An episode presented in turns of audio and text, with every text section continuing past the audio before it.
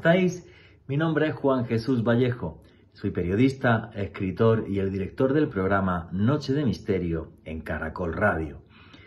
Parecía una película de ciencia ficción, sin embargo, estaba sucediendo en realidad. Los ataques del 11 de septiembre del año 2001 al pleno corazón financiero del mundo y a una de las ciudades más emblemáticas de los Estados Unidos de América hizo que el mundo entrase en una nueva etapa. Desde aquel día, un enemigo invisible nos rodeaba, el terrorismo yihadista, muy difícil de perseguir, y además aquella acción provocó varias guerras que han terminado hace muy poco, con la salida de las tropas norteamericanas de Afganistán.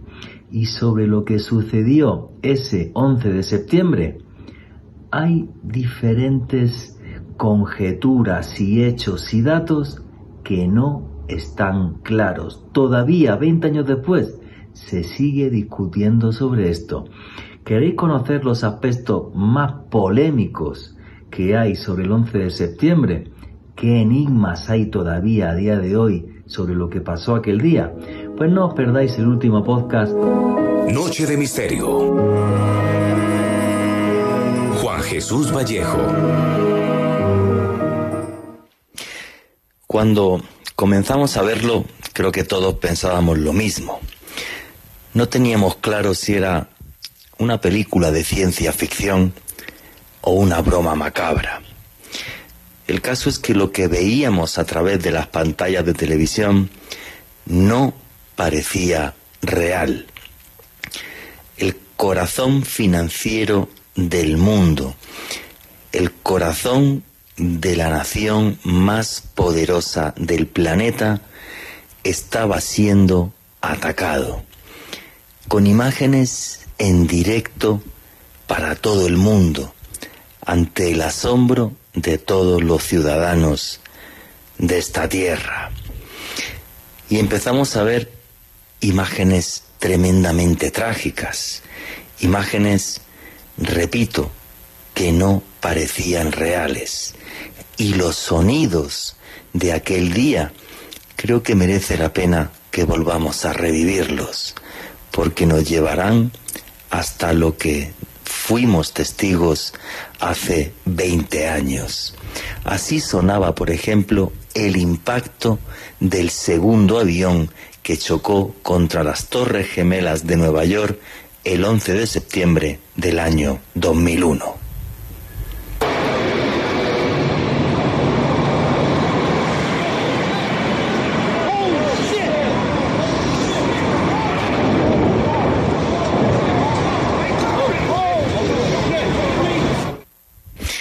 Cuando vimos este segundo avión, lo que parecía un accidente pasó a convertirse sí o sí en un ataque terrorista. Y la cosa no quedó ahí. Personas que se lanzaban desde pisos a una altura tremenda y que preferían quitarse la vida así, lanzándose al vacío, antes que ser devorados por las llamas. Y si todo lo que veíamos nos parecía irreal, más fuerte fue aún y más sobrecogedor el momento en el que vimos cómo la primera torre colapsaba y aquel ruido sonaba así.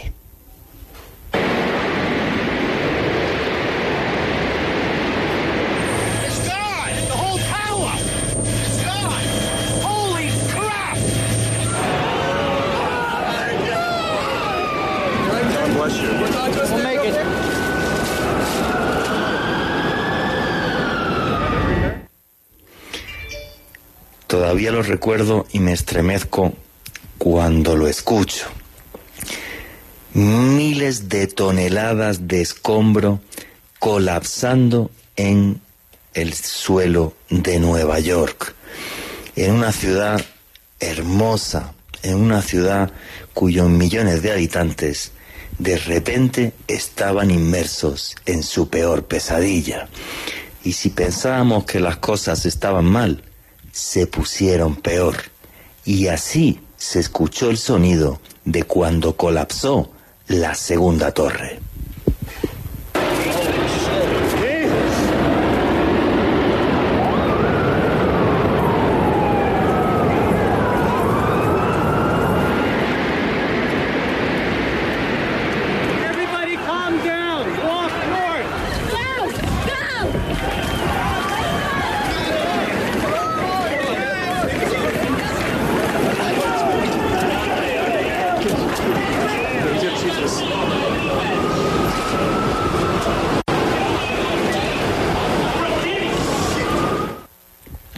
Un horror nunca imaginado se había hecho presente en el mundo. Ya no había grandes guerras como la Primera, la Segunda Guerra Mundial. De repente el enemigo era invisible y era capaz de golpear directamente al corazón de una de las naciones más poderosas del mundo. Ese enemigo invisible que de vez en cuando golpeaba se llamó y se llama terrorismo internacional, terrorismo yihadista. Una nueva etapa de terror en el planeta que, por desgracia, dura hasta nuestros días. 11 de septiembre del año 2001, el día en que todo cambió. Buenas noches, noctámbulos. Mi nombre es Juan Jesús Vallejo. Los que queráis seguirme en redes sociales, mi Twitter es @JuanJVallejo, Juan J. E. Vallejo. En Instagram, en Facebook, Juan Jesús Vallejo. Y esto es Noche de Misterio. Y aquí lo que hacemos es periodismo de misterio. Nosotros os ponemos los hechos encima de la mesa y vosotros decidís qué hay detrás y qué no.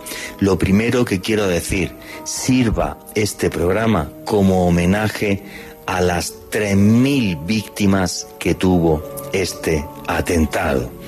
Un día infame para la humanidad, un día terrible para los Estados Unidos de América. Imágenes y sonidos que espero y le pido a Dios jamás se repitan. Ninguna nación del planeta, ningún ser humano merece ver un horror similar. Dicho esto, sobre lo que sucedió en el 11 de septiembre hay muchos claroscuros y muchas informaciones que no están claras.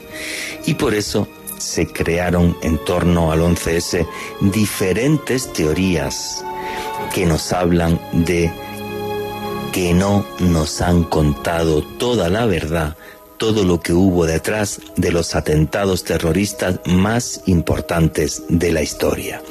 Y sobre eso va el programa de hoy. Algunos de esos datos están, por ejemplo, en mi último libro, Conspiración: cómo nos manipulan las élites del mundo. Por cierto, hay un canal de YouTube que se llama Oculto tras la sombra, que dirige aquí un servidor, que si os gustan estos temas os recomiendo porque hay muchos vídeos que tienen este tipo de contenido. Y bueno, para mí el recuerdo de aquel día es algo que es muy triste, muy duro. Luego lo voy a comentar con todo lujo de detalles cómo lo viví. Y esta noche tenemos para que nos ilustre sobre esto a una persona que ahora después voy a presentar, que básicamente es el autor en lengua castellana que más libros ha vendido sobre teorías de conspiración, el periodista Santiago Camacho, que luego le daremos paso en una entrevista que tenemos grabada con él.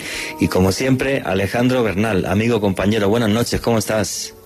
Buenas noches, Juanje, un saludo para usted, para Richie, para todos los oyentes que nos escuchan aquí en Colombia, en Latinoamérica y en todo el mundo. Toda la gran familia del misterio, como siempre, conectados, reunidos en esta tertulia de los sábados en la noche. Y hoy, Juanje, definitivamente va a ser un periplo histórico por uno de los hechos que cambió para siempre los acontecimientos del siglo XXI, como lo fue el atentado a las Torres Gemelas. Una noche de periodismo puro y duro aquí en Noche de Misterio. Efectivamente, amigo, como vamos un poquito justitos de tiempo, vamos a arrancar ya con la entrevista que tenemos con Santiago Camacho. Y esta entrevista arranca así, de la siguiente forma. Bueno, pues aquí casi que a petición popular, porque no sé cuánta gente me ha pedido que entreviste a Santiago Camacho para Noche de Misterio aquí en Caracol Radio. Hay veces que he puesto algunos audios de él, pero con esto de la pandemia no era fácil conseguir estudio. Ya tenemos estudio, tenemos aquí a Santiago Camacho y como es la primera vez que te entrevisto para Noche de Misterio en Caracol Radio, Santiago Camacho. Don Santiago Camacho, ¿quién es usted y a qué se dedica y por qué tiene tantos seguidores y me insisten tanto en que estés en Noche de Misterio? Ahí tienes el micro entero para ti, Santiago. Caramba, pues ante todo, muchísimas gracias por traerme. Un saludo muy fuerte a toda la audiencia de Caracol Radio.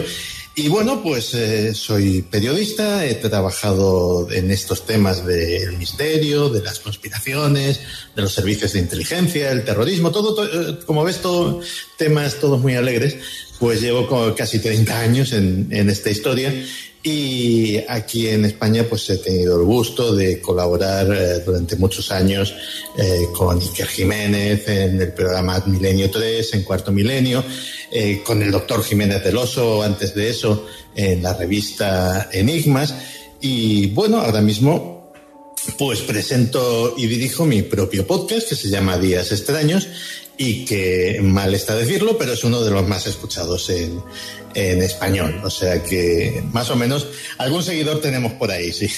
No está mal decirlo. Siempre te quedas entre los 3 podcasts más escuchados de España y Latinoamérica. No sé en qué puesto estás, pero te aseguro que también estarás bastante alto. Yo recuerdo cuando conocí a Santi Camacho en una redacción en la revista Enigmas hace... Dios santo. Pues 20, más de 25 años seguro. Sí, 20 y pico años. Entonces yo recuerdo allí un tipo... 20 mucho. Sí, 20 y muchos años. Yo recuerdo un tipo allí en la revista y... No, este tío escribe de conspiraciones y tal, que era como una cosa muy novedosa en España y en el mundo hispano en general en aquella época, hace 20 y pico años, sí, a finales de los 90. Sí, entonces no tenía bigote. No. Entonces era más difícil tomarme en serio. El bigote siempre da un poco de presencia, de autoridad. Pero sí fuiste el primero, Santi. El primero que empezó, recuerdo un librito de color rojo que salió sí. con la revista Enigma. Sí fuiste el primero en meterte a hablar de geopolítica y otra serie de temas desde el punto de vista del periodismo del misterio. Y además, aquí tengo en mi mano tu libro 20 grandes conspiraciones de la historia, que esto se vendió una cosa absurda en España y en América Latina. Se sigue vendiendo, cosa que en el fondo me sorprende porque es un libro que es como nuestra amistad, tiene también ya 20 años y ese libro es del 2001 y no he tenido tiempo, y tengo muy poca vergüenza, pero no he tenido tiempo de darle un lavado de cara que se merece y una actualización que es uno de los proyectos que tengo en mente. Pero aún así el libro sigue funcionando muy bien y fue un gran éxito no solo en España sino en Argentina. De hecho en Argentina se vendió más que en España. O sea, curiosísimamente, wow. En Argentina en la lista del diario Clarín, que es la lista de los más vendidos en Argentina, estuvo 6 meses sin caerse de ese ranking. Pero bueno, eso es la ventaja que tiene hablar este idioma, que somos 500 millones de personas, más de 500 millones de personas. Por ejemplo, a título de curiosidad, este programa digital se oye más en Estados Unidos que en Colombia. Para ser exacto, Estados Unidos, Colombia, Argentina y el cuarto lugar es México. Entonces, bueno, pues creo que es la magia de hablar este idioma. Y tú efectivamente fuiste el primero en hacer este tipo de cosas. Y bueno, pues yo feliz de ser tu amigo. Tengo el libro firmado aquí, el de 20 grandes conspiraciones de la historia. De vez en cuando ha aparecido en Dex, se lo digo también a toda la gente. Y Alejandro también. Y Alejandro también ha estado en Dex, se lo digo a la gente para que todos los que les gusta el podcast, les recomendadísimo Dex. Bueno, vamos a empezar a meternos en materia. Y básicamente lo siguiente, me acuerdo que, o creo que todos nos acordamos qué estábamos haciendo el 11 de septiembre del año 2001 cuando de repente algo que nos parecía ciencia ficción se convirtió en realidad. Por cierto, también está ahí Alejandro Bernal cuando quiera que intervenga. Santi Camacho, ¿qué estabas haciendo el día 11 de septiembre del año 2001 a esa hora de...?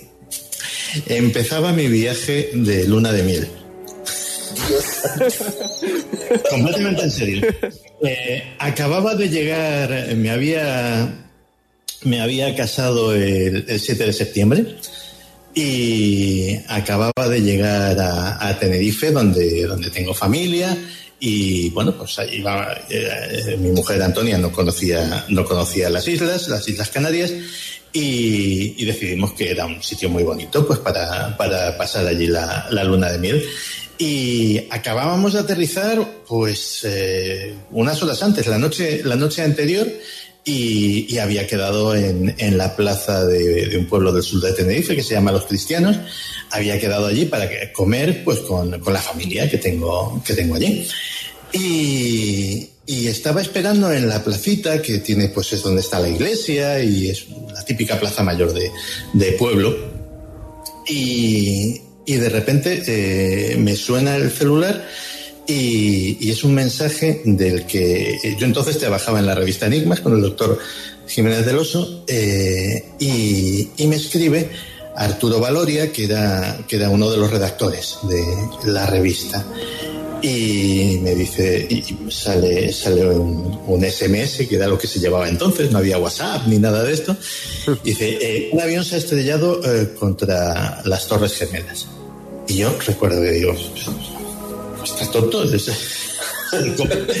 ¿Qué broma es esta? No es broma. Digo, bueno, pues oye, pues menuda catástrofe, vale, ya lo veré. Y al rato vuelve a aparecer otro mensaje, ahora se ha estrellado otro. Y dije, Dios mío, algo ha sucedido aquí. Y entonces, pues nada, nos fuimos todos, se suspendió la comida, nos fuimos todos a localizar una televisión, y toda la tarde allí sentaditos. Recuerdo al volver al hotel, que es el típico resort grande, que tenía pues un montón de en la fachada tenía un montón de banderas de los diferentes países, y al regresar al hotel estaban todas las banderas a media asta. Y lo tengo hasta fotografiado, y la sensación de alegría, a fin de cuentas, pues es una zona de vacaciones, es una zona llena de resorts, de hoteles, con playas muy bonitas. La conozco bien.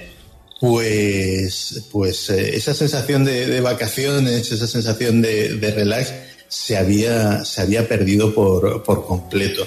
Y había una nube negra que flotaba sobre todo, literal, o sea, se había hasta nublado el día, me acuerdo perfectamente. Es una cosa muy insólita en Tenerife. Tenerife es una zona tropical en la que la lluvia es un fenómeno muy raro. Pues había una nube negra literal sobre la isla. Y también recuerdo que compré un transistor en una tienda de estas de los hindúes que hay por allí. Compré un transistor para seguir las noticias durante toda la noche, porque esto de los portátiles con wifi y todas estas cosas tampoco existía. O sea, si querías estar informado tenías que comprarte una radio, o estar pendiente de la televisión del hotel, que yo hacía las dos cosas. Y también recuerdo un detalle que yo no lo había pedido porque estaba de vacaciones, pero esa mañana, la mañana siguiente al despertarme, tenía la prensa en la puerta. Todos teníamos los periódicos en la puerta. Era también la dirección del hotel había considerado que era un día especial, y había repartido la prensa entre todos los huéspedes. No, es que de repente, yo para mí fue el día en que el mundo cambió, ¿vale? Y ahora comentaré. Yo ese día para mí lo recordaré toda la vida, y bueno, lo cuento rápidamente, y luego Alejandro Bernal que nos cuente cómo vivió ese día. Yo ese día, por una casualidad de la vida y por el trabajo que tenía en aquel momento, estaba con un señor que pertenece a una de las familias más ricas de España, ¿vale? No voy a decir el nombre porque no me parece correcto. Estaba jugando a los videojuegos, en concreto un videojuego que se llama Soul Calibur, para ser exacto. Ahí estamos. Y entonces estaba jugando al Soul Calibur con este señor, un empresario, sobre todo su papá es muy conocido, es dueño tiene un porcentaje en uno de los bancos más importantes del país, no voy a decir tampoco el nombre, y le sonó el teléfono. En aquel tiempo no había WhatsApp ni nada de esto, le sonó el teléfono y tal, y le dijeron: se ha estrellado un avión contra una de las Torres Gemelas. Y, bueno, pues será algún chalao que iba en alguna avioneta o algo, cualquier cosa, y seguimos jugando al Soul Calibur. Y pasó un rato y le sonó el teléfono por segunda vez. Se ha estrellado un segundo avión en las Torres Gemelas. Y ahí sí que soltamos el Soul Calibur y me dijo, oye, Juanje, búscame una tele, como sea. Busqué por las oficinas una tele, la saqué hasta la parte de oficina donde tenía yo en aquel tiempo mi trabajo, en la calle Jacometrezo, en Madrid, y puse la tele. Empezó a llegar gente porque era la hora de retomar el trabajo. Nadie retomó el trabajo, obviamente. Y allí estuvimos delante de la tele como si estuviéramos viendo una película de ciencia ficción hasta, y esto me acordaré toda mi vida, el momento en el que la primera torre colapsa.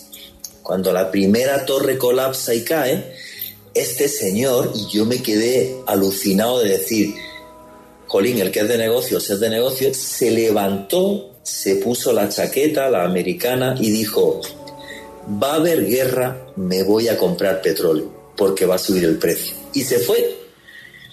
Yo me quedé como de, ahí va, qué tío más listo. O sea, no es Nostradamus, pero va a haber guerra y él va a hacer dinero, pues ya está, pues muy bien. Y entonces yo me quedé con aquello de, bueno, pues en ciertos momentos así, gente que también ve. Aquel día me llevé una lección de este gran empresario. En el mundo iba a haber guerra, no por su culpa. Y si podía hacer plata, pues fue y la hizo. Y fue y compró petróleo y le salió bien la jugada. Obviamente el precio del petróleo subió porque poco después arrancó una guerra que los coletazos han durado 20 años y ha llegado hasta hace 2 días, que es la guerra de Afganistán. Bueno, señores, vuestras preguntas y comentarios a través del numeral Conspiración Caracol, que luego vamos a leerlos. No vayáis de ahí porque viene el boletín deportivo, pero ya mismo sigue Noche de Misterio.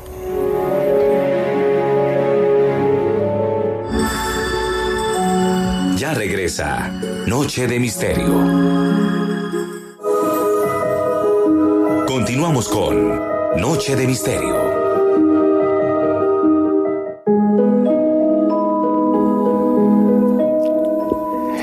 Aquí seguimos en Noche de Misterio y como llevamos vamos de tiempo un poco justito por la entrevista que tenemos con Santi Camacho, vamos a darle paso al segundo corte de esta entrevista. Richie, por favor.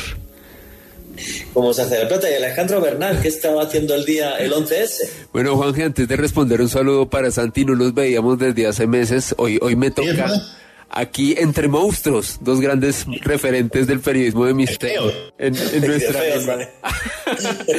Monstruos por su capacidad, señores.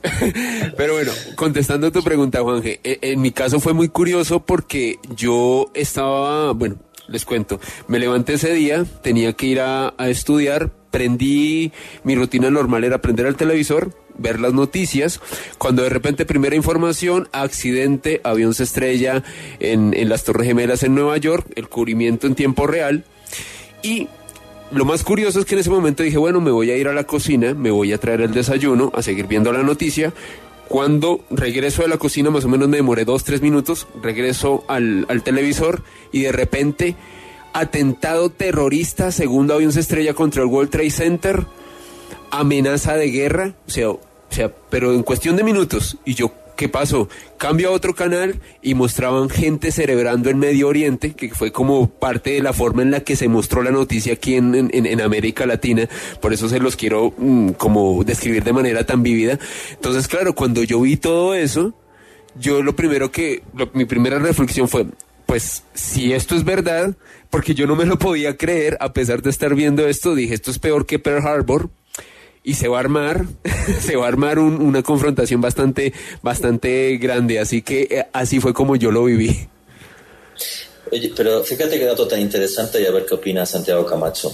La celebración que hubo en lugares de Palestina o en otros países árabes y tal, en España es algo que apenas se dio, que apenas se emitió, pero sí es cierto que hubo mucha gente en el mundo árabe que se alegró, digamos, de esa barbaridad. Creo que fue una alegría absurda desde mi punto de vista por ese odio que se tiene en los Estados Unidos en muchos países árabes, Y esa deriva, desde mi punto de vista, y esa locura, que es algo que ahora en el mundo árabe ha hecho que haya un cambio brutal, acabó ese odio por lo occidental y tal, y por esa supuesta discriminación occidental hacia lo árabe, acabó con el nacimiento del Estado Islámico, y esa vuelta a la Edad Media sí ha dolido mucho en el mundo árabe, porque de repente el Islam dio una imagen de barbarie que ni Al Qaeda ni absolutamente ningún movimiento integrista o terrorista había dado.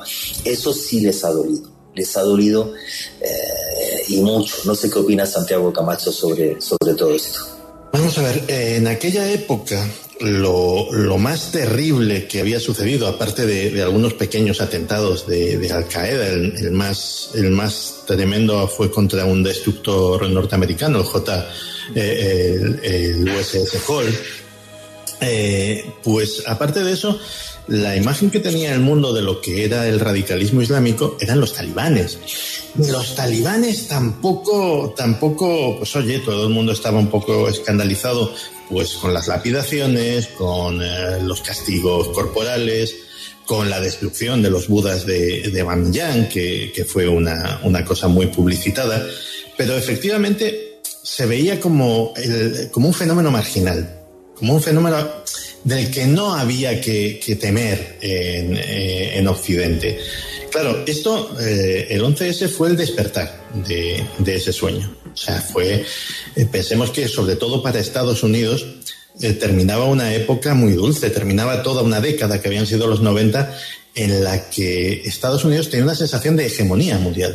Es decir, había caído la Unión Soviética, no había nadie enfrente, no había ninguna potencia que le pudiese disputar el liderazgo de la comunidad internacional, y había cierta sensación de impunidad, de invulnerabilidad, de ser intocables, y eso se acabó en una sola mañana. Y efectivamente, pues durante esa década de los 90 Estados Unidos se hizo muchos enemigos en el mundo islámico, sobre todo y especialmente por una única cosa: el apoyo a Israel. Sí. Es decir, no había otro factor, no había una cuestión. A nadie le dolía especialmente, por ejemplo, que Estados Unidos se hubiese metido con Saddam Hussein en la Primera Guerra del Golfo. De hecho, todo lo contrario, desde uno de los países donde el islamismo se vivía de una forma más intensa, que de Irán, pues aquello les pareció muy bien. Dice, pues oye, a fin de cuentas Irán e Irak tenían una enemistad muy fuerte, con una de las mayores guerras que se ha vivido en esa zona, una guerra de una intensidad y de una ferocidad tremenda, la guerra entre esos dos países. Entonces, claro, de repente, efectivamente, las agencias de noticias vieron en estas celebraciones, que sobre todo se vieron en Palestina, las cosas sí, como son. Sí. Es decir, no fue una cosa, no en las calles del Cairo nadie bailaba no, por estas historias, ni en las calles de Riad, ni de ninguna capital de los Emiratos Árabes. O sea, estaba muy localizado en el conflicto palestino-israelí. Pues eran unas imágenes llamativas y salieron, pero nadie, ni los que danzaban, ni los que brindaban, ni los que lloraban, tenían en aquel momento la menor idea de lo que estaba a punto de comenzar. No solamente por las guerras, no solamente por la invasión de Afganistán, por la invasión de Irak. No, es que cambió el mundo para siempre. O sea, cambiaron mil cosas, mil pequeños detalles de la vida de todos nosotros. Sí, y yo pienso además que fue un mensaje en el sentido de decir, hay que tener mucho cuidado con las cosas que hacemos, porque pueden tener un efecto que es indeseado o completamente contrario a nuestra intención. Me explico. El comienzo de Al Qaeda hay que situarlo en la ciudad pakistaní de Peshawar, gracias a que los norteamericanos crean una cosa que se llamó la Operación Ciclón. Lo he comentado aquí alguna vez en el programa de radio, creo, pero muy por encima. Lo pueden leer también en mi último libro, en Conspiración, en el sentido en que cuando la Unión Soviética interviene en Afganistán y hay un grupo que se llaman los Muyahaidines, y estos Muyahaidines son apoyados por Estados Unidos, y hasta Rambo 3 se fue a ayudar a los muyahaidines, y una buena parte de esos muyahaidines eran los talibanes. En esa tropa que se crea en la ciudad de Peshawar, donde se calcula que hay algo más de 50.000 personas, no se sabe la cifra exacta, de un montón de nacionalidades, uno de estos muyahaidines es el señor Osama Bin Laden. Y después de la intervención en Afganistán y que al siguiente segundo de que llegan a Kabul, los muyahidines ya se pelean entre sí y que se crea la Alianza del Norte en un conflicto que es tribal, donde están los tayikos, los azaras y diferentes grupos étnicos, y al sur los pastunes, que la palabra talibán significa estudiante en lengua pastún. Bueno, pues hay un señor que es muy amigo de los pastunes y es muy amigo sobre todo del jefe de todos estos muyahidines pastunes, que era el Mula Omar, y este señor es Osama Bin Laden, que se hace Al Qaeda en árabe, significa la base, una base de datos con personas que están muy metidas en la causa islámica, y que todo esto lo financió el tío Sam. Es que es una locura. Es que además fue una de esas... La Guerra Fría en general trajo muchas cosas por la propia dinámica de bloques absolutamente contrarias al sentido común. Es decir, nosotros que vivíamos en el bloque occidental y vivíamos bajo la influencia de la propaganda estadounidense, luego los que vivían en el otro bloque vivían bajo la influencia de la propaganda soviética, pero a nadie se nos contaba la verdad del todo. Una de las verdades de la famosa invasión soviética a Afganistán es que no fue una invasión tal cual. Es decir, el gobierno legítimo de Afganistán pidió ayuda a la Unión Soviética porque se estaba enfrentando a una insurgencia radical islámica, y eso es lo que trajo... todos hemos visto en Internet o en las redes sociales esas fotografías de cómo era Afganistán antes de la llegada de los talibanes, antes de la llegada del poder. Las chicas con minifalda, las playas con bikinis, las personas jugando al tenis, yendo a la discoteca, películas que se producían. Había una producción cinematográfica afgana de un aspecto más o menos occidental, cantantes con traje de noche cantando canciones melódicas en televisión, ese tipo de... lo que podría ser algo asimilable a un país no occidental, pero a un país como Egipto, por ejemplo, por poner un ejemplo cercano. Ese lugar que estaba abrazando ciertos aspectos de la cultura occidental, de repente choca con esta gente que estaba muy radicalizada y estaba muy dispuesta a imponer otro orden de cosas, y que dentro de la dinámica de lo que podría ser la política occidental serían gente de extrema derecha. Es decir, conservadores acérrimos que estaban viendo que el país se les iba de las manos, que el país estaba yendo por otro sitio, que la mayor parte del país estaba contenta con ello, o al menos la parte de las zonas urbanas, y montaron una insurgencia. Y entonces el presidente de aquella época pidió ayuda a su vecino más cercano. Pensemos que además el presidente pues era un presidente socialista, con lo cual no tenía... y pidió ayuda a la Unión Soviética. Es decir, no es decir, no, es que llegó la Unión Soviética y se quiso apropiar del país. No, la Unión Soviética la metieron en un fregado como metieron a Estados Unidos en otro en Vietnam, por poner un ejemplo. O sea, es una cosa bastante equivalente una cosa con la otra. Sí, efectivamente. De todas formas, es una historia muy rocambolesca, porque el primer presidente socialista es Hafizullah Amin. Este se lo cargan los mismos rusos, se lo quitan de en medio. El siguiente es un títere suyo, pide que entren los soviéticos. Los soviéticos lo hacen porque los talibanes eran efectivamente gente de extrema derecha y no se fiaban de que quisieran meter una revolución islámica en las repúblicas islámicas soviéticas. O sea, aquí toda una serie de tejemanejes tremendos, y los norteamericanos ahí en su geopolítica, en la que se meten en lugares sin conocer la idiosincrasia del lugar, ¿vale? Pues acaba de crear todo este desaguisado del que nace Al Qaeda, y esta es la realidad. Es que esa zona lleva sufriendo las políticas occidentales desde hace mucho tiempo, o sea, desde que se descolonizó, porque a fin de cuentas las fronteras entre los diferentes países no tienen ninguna lógica. Es decir, no tienen una lógica tribal, y hay que tener en cuenta que no tienen una lógica étnica, no tienen una lógica de idioma. Es decir, se trazaron directamente con regla y compás. Pues aquí ponemos la frontera porque me queda bonito en el mapa, pero no, y esos polvos traen estos lodos. Efectivamente, yo mira, a título personal, por ejemplo, recuerdo estar en Palmira, en Siria, cerca de la frontera con Irak, y es un ambiente muy particular. Yo estuve antes de que la destrozaran, qué pena el Estado Islámico de que lo destrozara absolutamente todo. Pude ver todas las tumbas de la cultura de aquella zona. Ya no existe nada, absolutamente nada, y es un ambiente muy peculiar, porque te das cuenta que tú estás con la gente de allá de Palmira, que es gente del lugar y que se pueden sentir sirios, aunque Siria es una locura con 18 religiones oficiales y demás.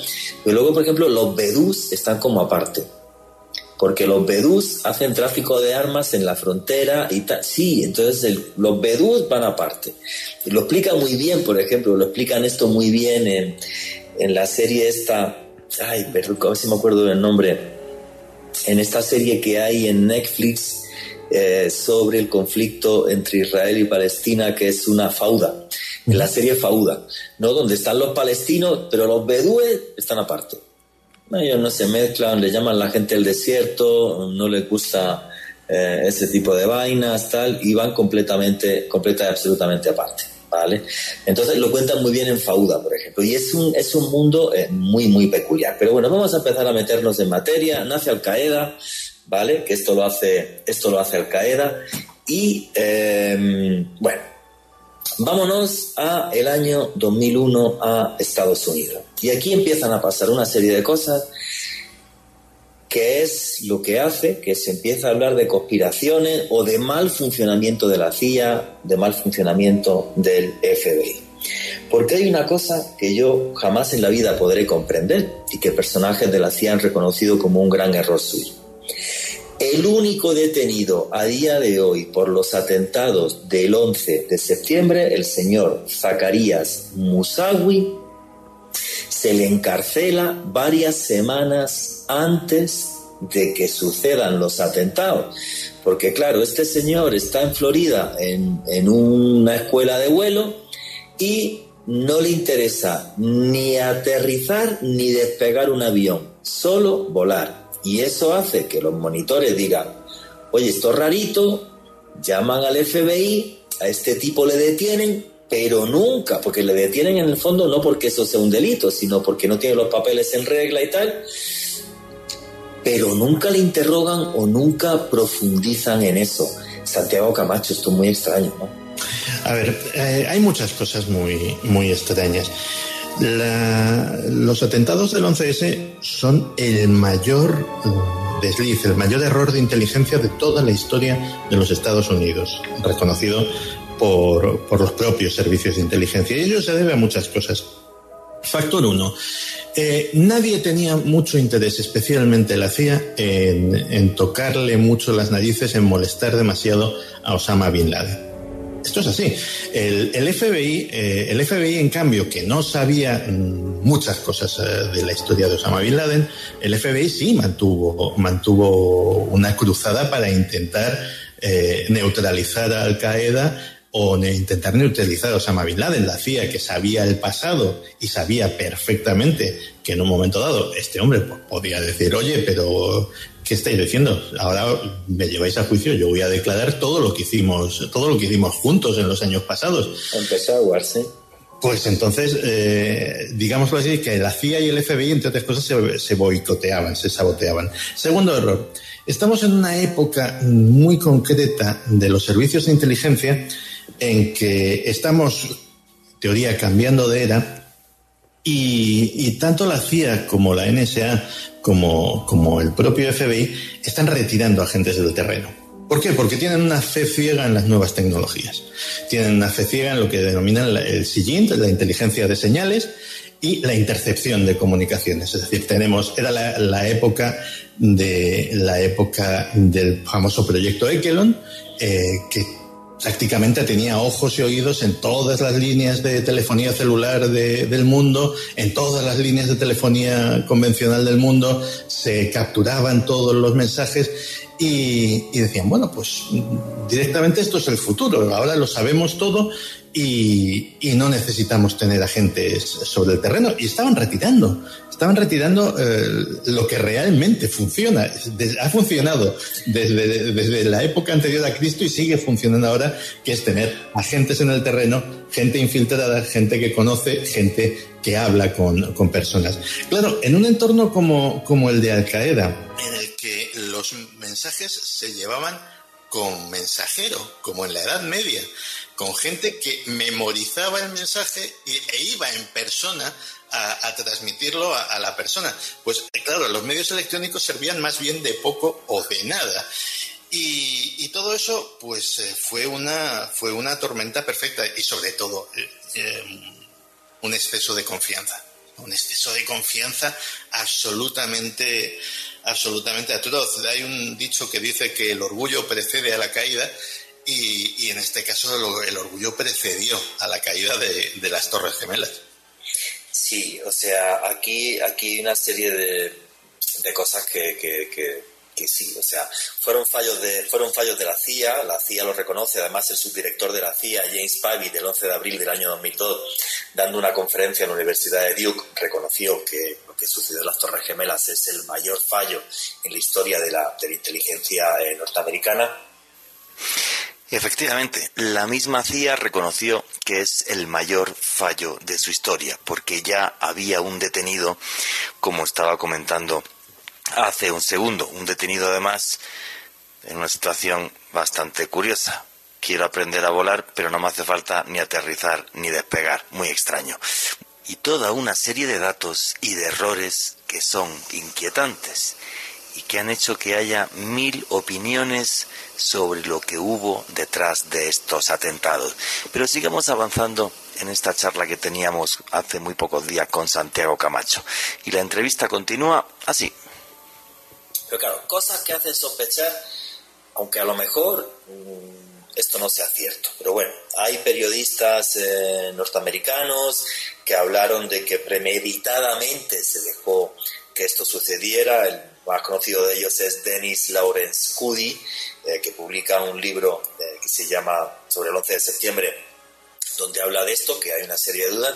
Y había un tema, por ejemplo, que me inquieta mucho, aunque a lo mejor es una soberana idiotez, pero hay un documento de 1962, un documento desclasificado de la CIA, que tenía el nombre de Operación Northwoods, que esta Operación Northwoods realmente eran una serie de autoatentados que se habían diseñado para que Estados Unidos pudiera entrar en guerra con Cuba. Cosa que nunca se... Incluso volar un avión de pasajeros lleno de pasajeros estadounidenses. Y estrellarlo contra un edificio. Además. O sea, eso efectivamente se planteó, los documentos están desclasificados, nunca se llevó a cabo porque el Estado Mayor Conjunto dijo esto es una locura. Sí. Pero es que hay muchos. A ti eso te llama la atención y es muy llamativo, pero a mí, por ejemplo, me llama mucho la atención que hubiera, y todavía no han sido explicados, movimientos en los mercados financieros de Wall Street esa misma mañana o el día anterior, muy llamativos, sobre todo, pues mira, en los activos que tenían que ver con petróleo, que tenían que ver con líneas aéreas, etcétera, etcétera, movimientos muy anómalos. Cosas que indican que alguien podía tener conocimiento previo de los atentados. Eso es realmente inquietante. Alejandro Bernal.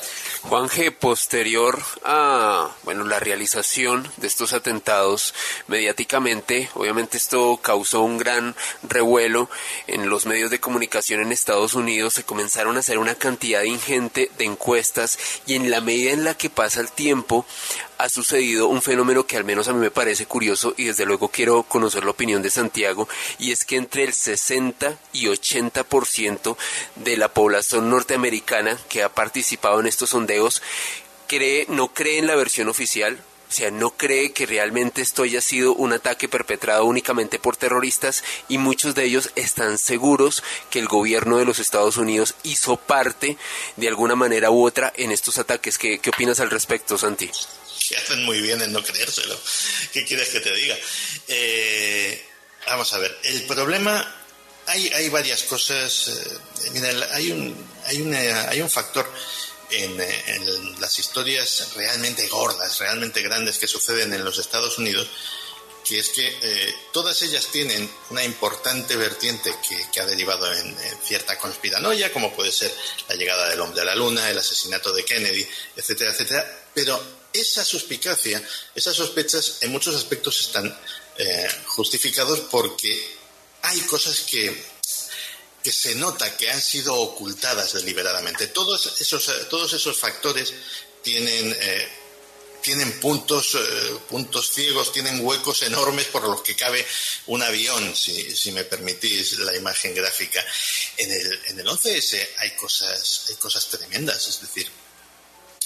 Vale, o sea, yo puedo entender, y las he estudiado y las he contrastado, las explicaciones que hablan de que aunque el queroseno, por ejemplo, pues no da un potencial calorífico suficiente para fundir las vigas, pero se dieron unas condiciones y caía el tema derretido, vale, pero eso no me explica, por ejemplo, la destrucción del edificio 7 de World Trade Center. Es decir, vale, puedo entender, y cuando las cosas hay que explicarlas demasiado, ya es de por sí sospechoso. Es decir, cuando las respuestas, las preguntas simples tienen respuestas muy, muy, muy, muy complicadas, yo empiezo a sospechar y a ponerme en guardia. Pero vale, voy a hacer un tremendo ejercicio de buena voluntad y voy a creerme todo lo referente a las torres gemelas del World Trade Center, a la Torre Norte, a la Torre Sur. El World Trade Center tenía más edificios. Tenía concretamente un edificio que era el edificio 7, donde curiosamente tenía en su sede la mayor parte de las oficinas federales en Nueva York, tanto el FBI como la propia CIA, y eso no le cayó ningún avión. Y colapsó, y además colapsó de una forma tan llamativa como la de las Torres Gemelas. Es decir, mira, ha habido, todos hemos visto imágenes en estos 20 años de terremotos, de catástrofes naturales de todo tipo, de incendios. En mi propia ciudad, en Madrid, se quemó un rascacielos unos años después. Edificios que se caen, edificios que se queman. Oye, ninguno en toda la historia que yo haya visto se ha caído así. Ninguno. Se caen hacia un lado, se caen hacia otro. No se caen la mayor parte de los edificios que tienen un incendio tremendo, pues se queman y ya está, y arden algunos durante días. Pero estos tres edificios, e insisto, vale, los dos de los aviones puedo aceptar las explicaciones oficiales, pero el tercer edificio se cae exactamente igual, como si lo hubiesen demolido. Aquí hay varios datos, y además invito a la gente a que en YouTube pongan caída edificio 7, lo van a ver. O sea, el edificio colapsa exactamente igual que las Torres Gemelas. Hay incluso una asociación de ingenieros norteamericanos que sacó un montón de documentos escritos diciendo que es imposible que un edificio colapse así por el choque de un avión. Luego están las famosas fotos donde se ven las vigas, algunas vigas que están seccionadas, y esto dio pie a que la gente hablase de concreto un explosivo que se llama termita, para que puedan colapsar. Y todo esto ha hecho que haya una cierta desconfianza, porque, repito, no soy yo, es toda una asociación de ingenieros norteamericanos que dijeron que es imposible que las torres colapsen así. Y esto es realmente muy extraño.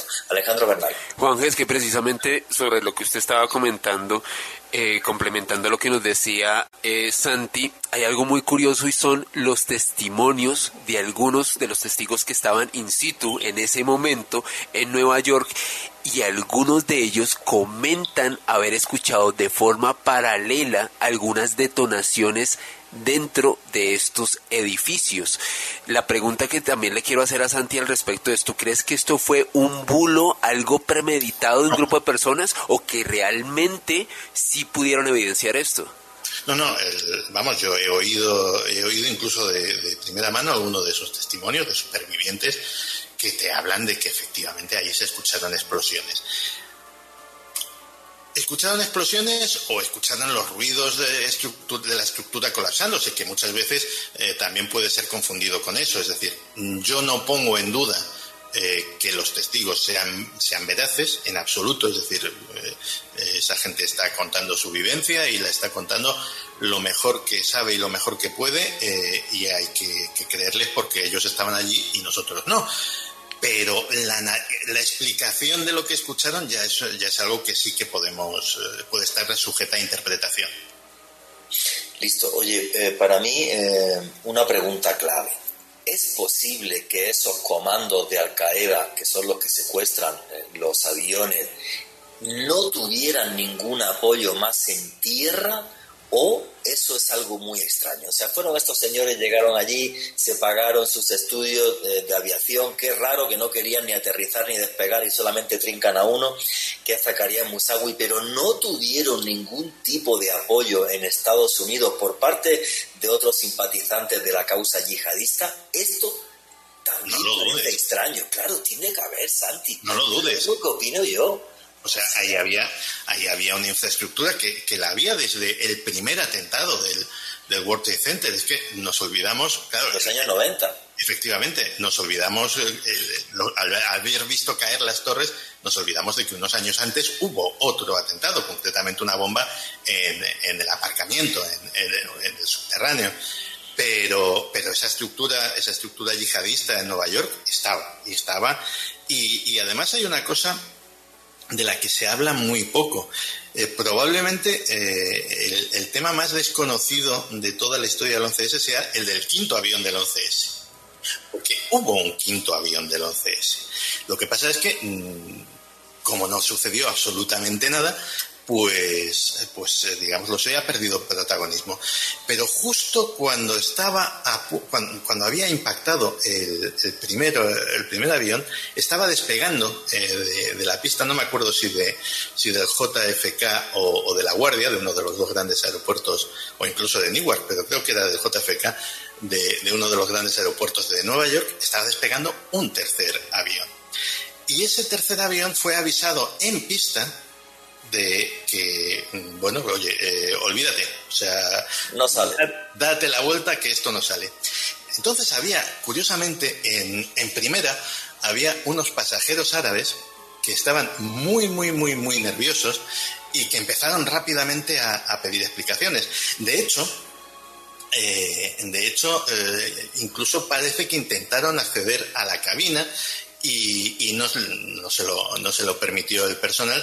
Es más, la cabina en ese momento había instrucciones ya desde la torre de control de que estuviera cerrada y de que allí no entraba nadie. De hecho, en casi todas las... es un pequeño secreto, pero hay un hacha en las cabinas de los aviones comerciales. Hay un hacha que no está ahí para defensa personal, sino está pues por si hay que hacer alguna evacuación de emergencia, por si hay que abrir algún agujero en algún sitio, en algún momento catastrófico, ¿no? En un aterrizaje forzoso o lo que fuese. La copiloto, que es precisamente luego fue general de la fuerza de la Guardia Nacional Aérea de los Estados Unidos, pues la copiloto en aquella época, y es la persona a través de la que conocemos toda la historia, que cuando fue general y se sintió respaldada, habló públicamente de esta historia, estaba con el hacha preparada por si alguien hacía algún intento violento de entrar en esa cabina. Bueno, pues el caso es que estos pasajeros protestaron, patatín, patatán. El avión volvió a entrar a la terminal, se volvió a poner el finger y, curiosamente, en el momento en el que el avión estaba comunicado, esta gente desapareció y no se la ha vuelto a ver jamás. Eran tres pasajeros. Se dejaron el equipaje en el que había Coranes y era un equipaje también bastante poco habitual, digámoslo así, un equipaje de mano muy poco convencional. Y esta historia nos dice dos cosas. Primero, que no se ha contado todo. Es decir, en el informe oficial del 11S no se hace ninguna referencia a este quinto avión. O sea, esto, insisto, lo sabemos porque la copiloto, que cuando años después pues trabajaba, o sea, pasó a formar parte de la Guardia Nacional Aérea de Estados Unidos y llegó al rango de general. Ya siendo general, en una entrevista explicó toda la anécdota. Nos dice, uno, que no se ha explicado todo, que en el informe oficial del 11S no está todo lo que podría estar. Y otra, lo que preguntaba Juanje, que probablemente había una estructura muchísimo mayor alrededor de estas personas. Luego, una cosa que siempre me ha llamado la atención, que no tiene nada que ver con la pregunta, pero lo que me gusta recalcarla, es que, claro, hablábamos de estos palestinos, que están, obviamente, pues estaban en una situación muy grave y tenían un conflicto muy serio y lo siguen teniendo con Israel. Pero es que eran los secuestradores del 11S eran niños bien saudíes. Era gente que se había educado en Europa, que había ido a buenas universidades, que tenía buenos empleos, que venían de buenas familias, que no habían pasado hambre en su vida, ni habían sufrido bajo la bota del imperialismo norteamericano. Lo cual siempre me ha llamado mucho la atención. Es un dato, pero es un dato que siempre le he estado ahí dando vueltas. No, o sea, vamos a ver.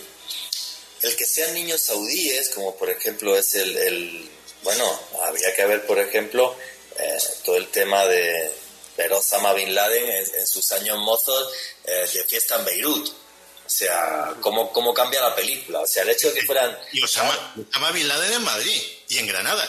Sí, claro. Y con pantalones... Osama Bin Laden era del Real Madrid. Bueno, como soy colchonero, no me extraña de que Osama Bin Laden fuera del Real Madrid. Me acabo de saber. Osama Bin Laden era del Real Madrid, dato importante. Eso explica muchas cosas. Eso explica mucho más de lo que nos imaginamos. Pero bueno, si eran niños bien saudíes que de repente les entran en la cabeza. Yo no entiendo muy bien porque he trabajado mucho en el mundo árabe. Este tema que hay con el hecho de que muchos de ellos están convencidos de la discriminación del Islam y del abuso de poder por parte de los Estados Unidos de América. Eso es una cosa que cuando tú estás en la calle en Egipto y tienes amigos allá, se palpa y no le perdonan el apoyo a Israel y demás, y el que se utilice, que yo pienso que eso también estuvo muy mal por parte de muchos países árabes, utilizar la causa palestina como una causa común de reivindicación del panarabismo, ¿vale? Porque nunca hubo una gran Arabia y demás y todo esto. Pero desde mi punto de vista, bueno, pues esto acabó en un tema que es muy, muy terrible. Y efectivamente son niños bien saudíes, como lo era Osama Bin Laden, por cierto, que él es de origen yemení, su papá es famoso en Arabia Saudita por ser uno de los mayores constructores del país y por haber hecho la reestructuración de la mezquita más importante del mundo, que es la mezquita de la Meca, ni más ni menos. Alejandro Bernal. Juanje, específicamente sobre lo que nos estaba comentando Santi hace unos minutos, aquí recabando información encontré un dato que me parece muy curioso, y es que cuando arrancan los atentados, desde luego comienzan a cerrar la operación de todos los aeropuertos, se cancelan varios vuelos comerciales, excepto los vuelos de 6 aviones privados y 5 vuelos comerciales que se encargaron de sacar de los Estados Unidos a 24 familiares de Osama Bin Laden y a 118 ciudadanos saudíes. Es decir, es como si claramente el gobierno de los Estados Unidos estuviese protegiendo curiosamente a la familia del principal sospechoso. Es que hay una cosa muy curiosa. En aquel momento el presidente de los Estados Unidos era George Bush. Maravilloso momento aquel en el que está leyendo el cuento de la cabra a los niños del colegio.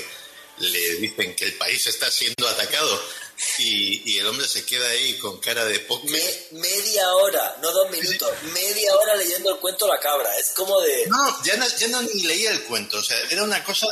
Estaba... Creo que fueron 22 minutos, fíjate, te lo puedo aceptar. Y se queda, vamos a ver, lo más normal de un ser humano normal, aunque nunca sabes cómo vas a reaccionar, lógicamente, ante una situación límite, Pero oye, eres el presidente de los Estados Unidos, estás leyendo el cuento de la cabra, el país está siendo atacado. Niños, ha surgido una cosa, el presidente se tiene que ir porque el país lo están atacando los malos. Honadas explicaciones, ha sido un placer, volveré otro día, lo que quieras, pero te vas a hacerte cargo de la nación, eres el comandante en jefe del ejército más poderoso del planeta. Pues no, este hombre se queda ahí meditabundo, o diciendo, madre mía, hay días que es mejor no levantarse. Y esto, aparte de esta anécdota... Y aquí sigue la entrevista de Santiago Camacho. Bueno, toda una historia tremendamente curiosa, y yo pienso que todos guardamos todavía en la mente la imagen del señor George Bush allí con los cuentos infantiles en la mano mientras estaban atacando el corazón financiero y el corazón de la nación. Yo es una cosa que todavía me cuesta mucho explicar, porque claro, con ese poder es eso, para que te levantes y digas, niño, qué bien, mira, que os inviten a un chocolate que me voy, ya, listo. Alejandro Bernal. Sí, es que precisamente en esta coyuntura, específicamente sobre esa imagen de George Bush ahí con el cuento de la cabra, como lo relataba muy bien Santi Camacho. Fue muy loco. Recuerdo la visión en específico que mostró Michael Moore, este documentalista norteamericano, en su pieza Fahrenheit 9/11, donde se hacía mucho hincapié en este momento, y realmente uno no puede comprender cómo el hombre más poderoso del mundo ha desconcertado por tanto tiempo, como que no sabía qué hacer, sobre todo en ese jardín de niños. O sea, una imagen realmente muy extraña para un día como ese.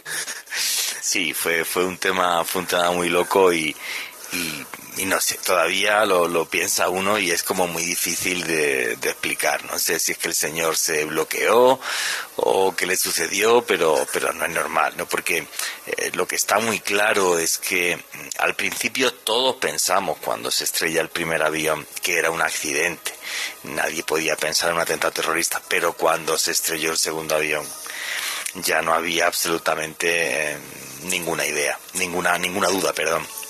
Lo que sí está claro, y estoy viendo los tweets y ahora leeremos algún tuit de la gente, es eso. O sea, hay toda una serie de huecos en las explicaciones de lo que sucedió y de datos tan relevantes como que hubiera el único detenido de los atentados de las Torres Gemelas semanas antes y demás, que... hace que mucha gente dude. Y luego las connotaciones y las cosas que sucedieron a posteriori, ¿no? Que esa guerra de Afganistán pues estaba cantada, estaba clara, pero la guerra de Irak se fundamentó en noticias falsas y en fake news de que había armas de destrucción masiva, cosa que era completamente falsa. Y al tomar Estados Unidos Irak, se hizo con el control de buena parte del petróleo mundial. Entonces, todo ese tipo de cosas pues son las que han levantado muchas suspicacias.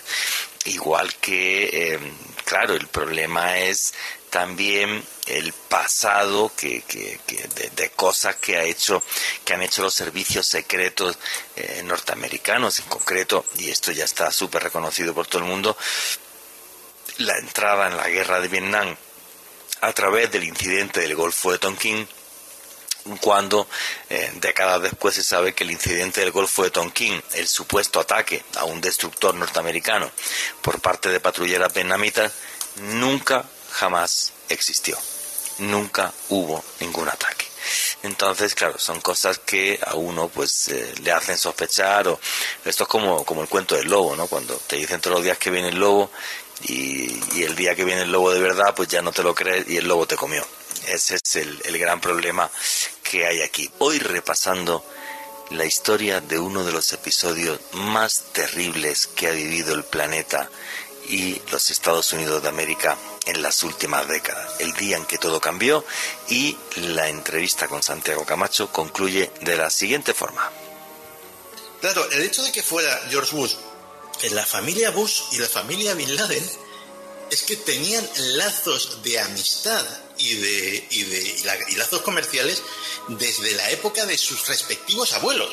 Sí. Es decir, la familia Bush tenía y no sé si seguirá teniendo, pero eran titulares de una empresa petrolífera que se llamaba Arbusto, Bush en español.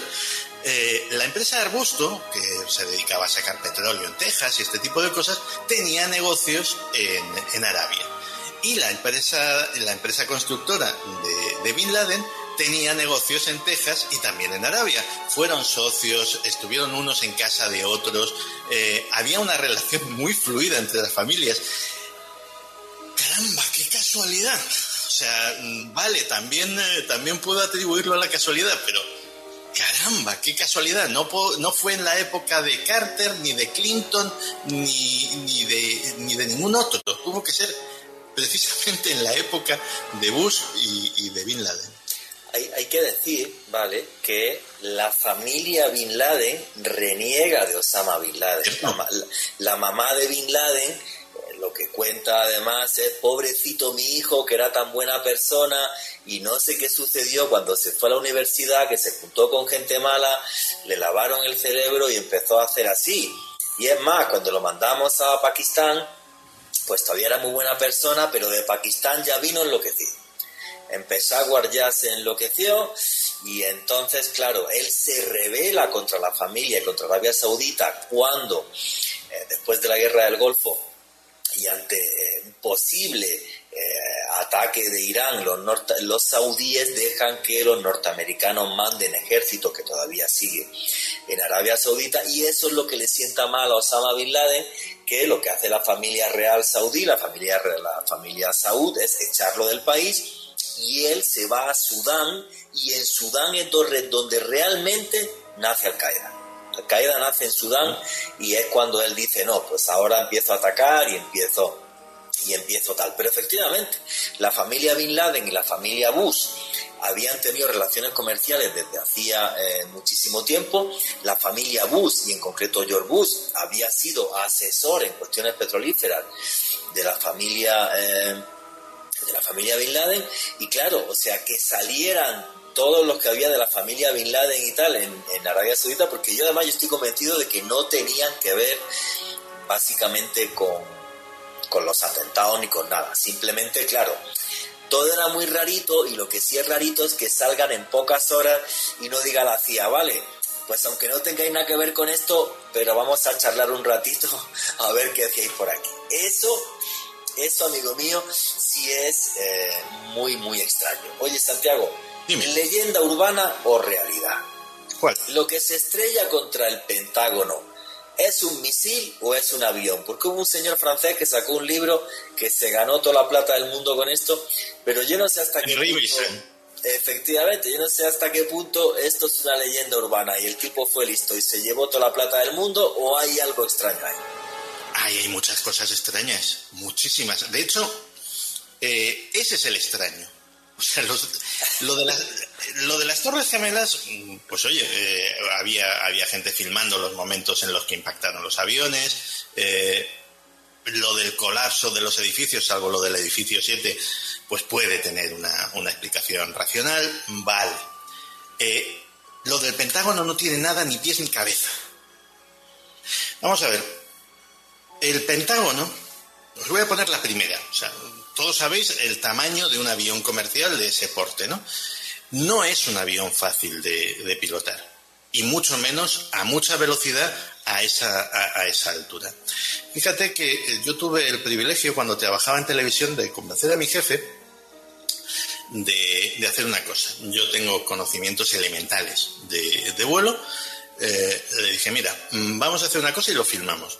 Que es, vamos a coger un simulador de vuelo comercial, de los buenos, o sea, de donde se entrenan los pilotos, que nos costó muchísimo, cuesta muchísimo dinero la hora de simulador, y yo más o menos tengo la formación equivalente a la que podían tener los terroristas del 11S. Es decir, un tío que no se ha subido en su vida a un avión de verdad, que ha estado siempre pues, con simuladores de vuelo y tal. Y vamos a ver qué pasa. Vale, Pues eso hicimos. En cuanto a las Torres Gemelas, es perfectamente posible. Es decir, yo acerté 3 de 3 intentos sin ningún problema. Es más, hice el vuelo en vuelo visual desde Boston, o sea, sin usar instrumentación. Dije, pues me voy guiando por la línea de la costa, por el río y tal, y efectivamente se puede llegar. Y además, según llegabas a la línea de Manhattan, porque me pusieron... los tuvieron que buscar en el archivo, los mapas de la simulación de Manhattan de la época previa al 11S, cuando todavía estaban las torres, y en cuanto veías el skyline, es que el objetivo resaltaba, era maravilloso. ¿Qué sucede? En el Pentágono no sucede eso. El Pentágono es un edificio bajito, muy bajito. Muy difícil de encontrar si no saben muy bien dónde está, me refiero desde el aire. Y además hay una cosa que está clara. Para que os hagáis una idea, el Pentágono sería morfológicamente como una tarta, como un pastel, muy grande, pero que levanta muy poco. Claro, si tú tienes un avión comercial y tu objetivo es impactar y hacer el mayor daño posible, ¿qué harías? ¿Lanzarte desde arriba hacia la azotea de esa superficie tremenda de varios anillos concéntricos y atacarlo desde arriba, que es lo fácil, es casi como una diana pintada en el suelo? O lo que nos dicen que sucedió, que es entrar con un piloto sin experiencia, con un avión comercial difícil de manejar, no, lo siguiente, a una altura de nada, de escasos metros, con las turbulencias que eso genera sobre el propio terreno, e impactar en una de las fachadas. Y todo eso sin levantar una brizna de césped. Que había... O sea... Y sin que haya ningún vídeo. Porque el único vídeo, supuestamente el único vídeo que habría, el frame en el que impacta, el frame ese no está porque la cámara falló o no sé qué vaina, uno de los edificios más vigilados del mundo. O sea, raro. Yo puedo entender que si mañana me atracan en la puerta de mi casa no haya vídeo. Es que no lo vivo en el Pentágono. El Pentágono. Sí. O sea, no estamos hablando de... No, es el Pentágono. Sí. O sea, hay cámaras por todos sitios, pero no solo dentro, ni en el parking, fuera. Es Washington, o los alrededores de Washington. Hay cámaras de tráfico, hay cámaras, hay multitud de cámaras. Eso es muy raro. ¿Dónde están esas grabaciones? Sí, eso es muy raro. Y la única... No sé dónde están, o sea esa pregunta está contestada. Es decir, esas grabaciones están en poder del FBI. Y el FBI las tiene clasificadas. ¿Por qué? O sea, hemos visto imágenes dantescas, hemos visto a la gente saltar desde las ventanas del World Trade Center. ¿Qué hay de terrible para que no nos muestren esas imágenes del avión acercándose al Pentágono? ¿Dónde está? ¿Qué razón hay? Eso es muy raro. Eso es muy raro. Un edificio como el Pentágono, que es de los edificios más seguros del mundo, con miles y miles de cámaras, y que no esté la filmación del avión estrellándose, eso es muy extraño. Y la única que dieron, no, pues teníamos esta, pero es que fíjese qué curiosidad, que el frame justo del impacto, pues es que el frame ese, la cámara falló. Eso es muy raro. Alejandro, Hay testigos presenciales, claro, de todas formas estamos hablando de un objeto grande, blanco, que se aproxima a 700, 800 kilómetros por hora. Pues sí, efectivamente, si lo ves a ras de suelo, pues puedes encontrarte, puedes tener problemas para identificarlo. Pero algunos testigos presenciales, que los hay, las descripciones que dan, curiosamente, coincidirían más con algo bastante más pequeño que un avión comercial. Algo, no es por inducir la imaginación de la gente, pero algo más o menos del tamaño de un misil crucero, para hacernos una idea. Muy rarito. Alejandro Bernal. Juanje, y es que específicamente se estima que el cráter, el agujero que dejó este aparente impacto, medía aproximadamente 5 metros. Estamos hablando que un avión de estas características, así como comentaba Santi hace unos minutos, tenía una altura de 13 metros, 38 metros de envergadura. Y curiosamente, una de las explicaciones que también se dio durante mucho tiempo fue que tan pronto sucedió el incidente, varios miembros de seguridad del Pentágono comenzaron a revisar las cámaras y se llevaron las grabaciones. La pregunta para Santi es, ¿tú crees que esto que sucedió en específico del Pentágono fue una maniobra para generar más pánico ante la situación? Pues no lo sé, o sea, el tema del Pentágono tiene dos grandes, si aceptamos que no fue un avión lo que se estrelló en el Pentágono, tiene dos grandes interrogantes que no he sido capaz de contestar. Una, ¿por qué? O sea, ¿por qué?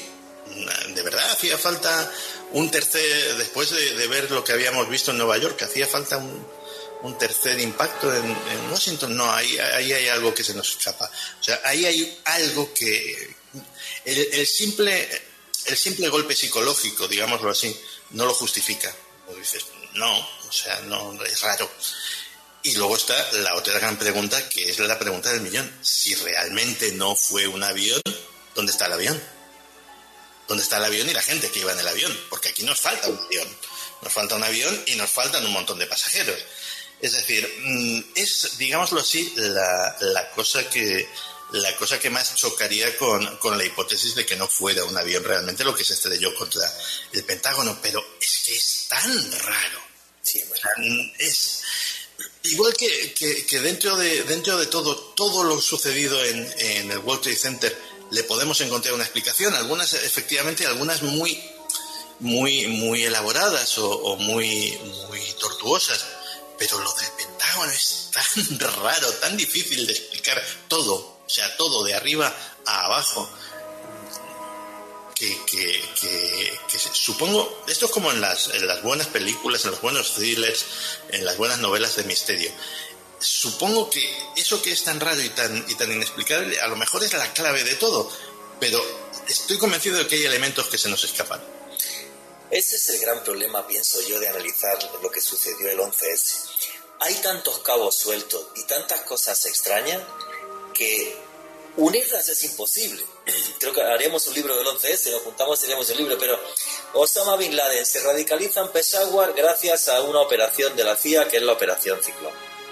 El tema de los aviones impactan, pero todas estas señoras que van hasta allí, uno lo detienen un par de semanas antes y resulta que es raro que el tipo no quería aterrizar ni despegar, pero no pillan a los amigos.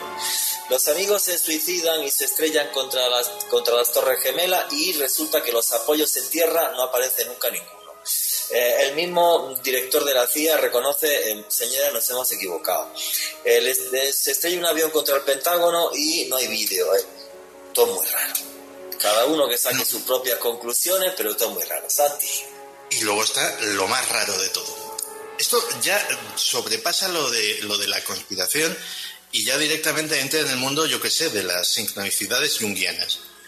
Hablábamos de la pugna que tenían con el tema de Bin Laden de por medio, el FBI y la CIA. De la parte del FBI, de los que querían cazar a Bin Laden, estaba una persona que se llamaba John O'Neill. John O'Neill fue agente especial del FBI durante muchos años, especializado en Al Qaeda, especializado en Bin Laden. Movió Roma con Santiago para que la agencia moviese todos sus resortes para detener o para neutralizar a Osama Bin Laden. Harto de la influencia de la CIA, harto de que nadie le hiciera caso en Washington, harto de todo, dejó el FBI, lo abandonó y se buscó un trabajo en el sector privado. El 23 de agosto de 2001, John O'Neill entró a trabajar como jefe de seguridad del World Trade Center y murió en el atentado a las Torres Gemelas. Es una carambola del destino tan brutal, tan salvaje. O sea, John O'Neill estaba recién estrenado en su trabajo. los 5 años anteriores su obsesión había sido Osama Bin Laden. Había sido el hombre más peligroso en Estados Unidos para Osama Bin Laden. Podía haber trabajado de jefe de seguridad en Microsoft, en la Bolsa de Nueva York, en cualquier sitio. No, entró a trabajar de jefe de seguridad el 23 de agosto, insisto, en el World Trade Center. Y murió, y de hecho, según cuentan los testigos, tuvo una muerte heroica y salvó a muchísima gente, salvó, se dice, a casi 50 personas con su propia actuación personal, y murió en el derrumbamiento de la Torre Norte, creo recordar. Curioso, pero sí, efectivamente es un caso tan especial, tan raro, que tiene tantas cosas extrañas. Esta ni siquiera encajaría en la conspiración. Esto es simplemente raro de por sí. Serendipia, ya es una serendipia, ¿no? Sí. Una coincidencia casi imposible. Bueno, señores, vamos a cerrar la entrevista, que llevamos ya muchísimo tiempo. Santiago Camacho, un placer, un orgullo y un honor tenerte aquí en Noche de Misterio, en Caracol Radio. Aquí tienes las puertas abiertas. Recomendadísimo tu podcast, a todos los oyentes de Noche de Misterio, y muchas gracias, amigo. Pues muchísimas gracias a vosotros por contar conmigo, y cuando queráis, tenéis las puertas de mi casa abiertas también, y es un placer poder saludaros, que sois dos grandes amigos, y poder saludar a todo el público de Caracol Radio. Y así fue la entrevista con Santiago Camacho, autor del libro 20 grandes conspiraciones de la historia, un bestseller mundial y un gran conocedor de esta historia.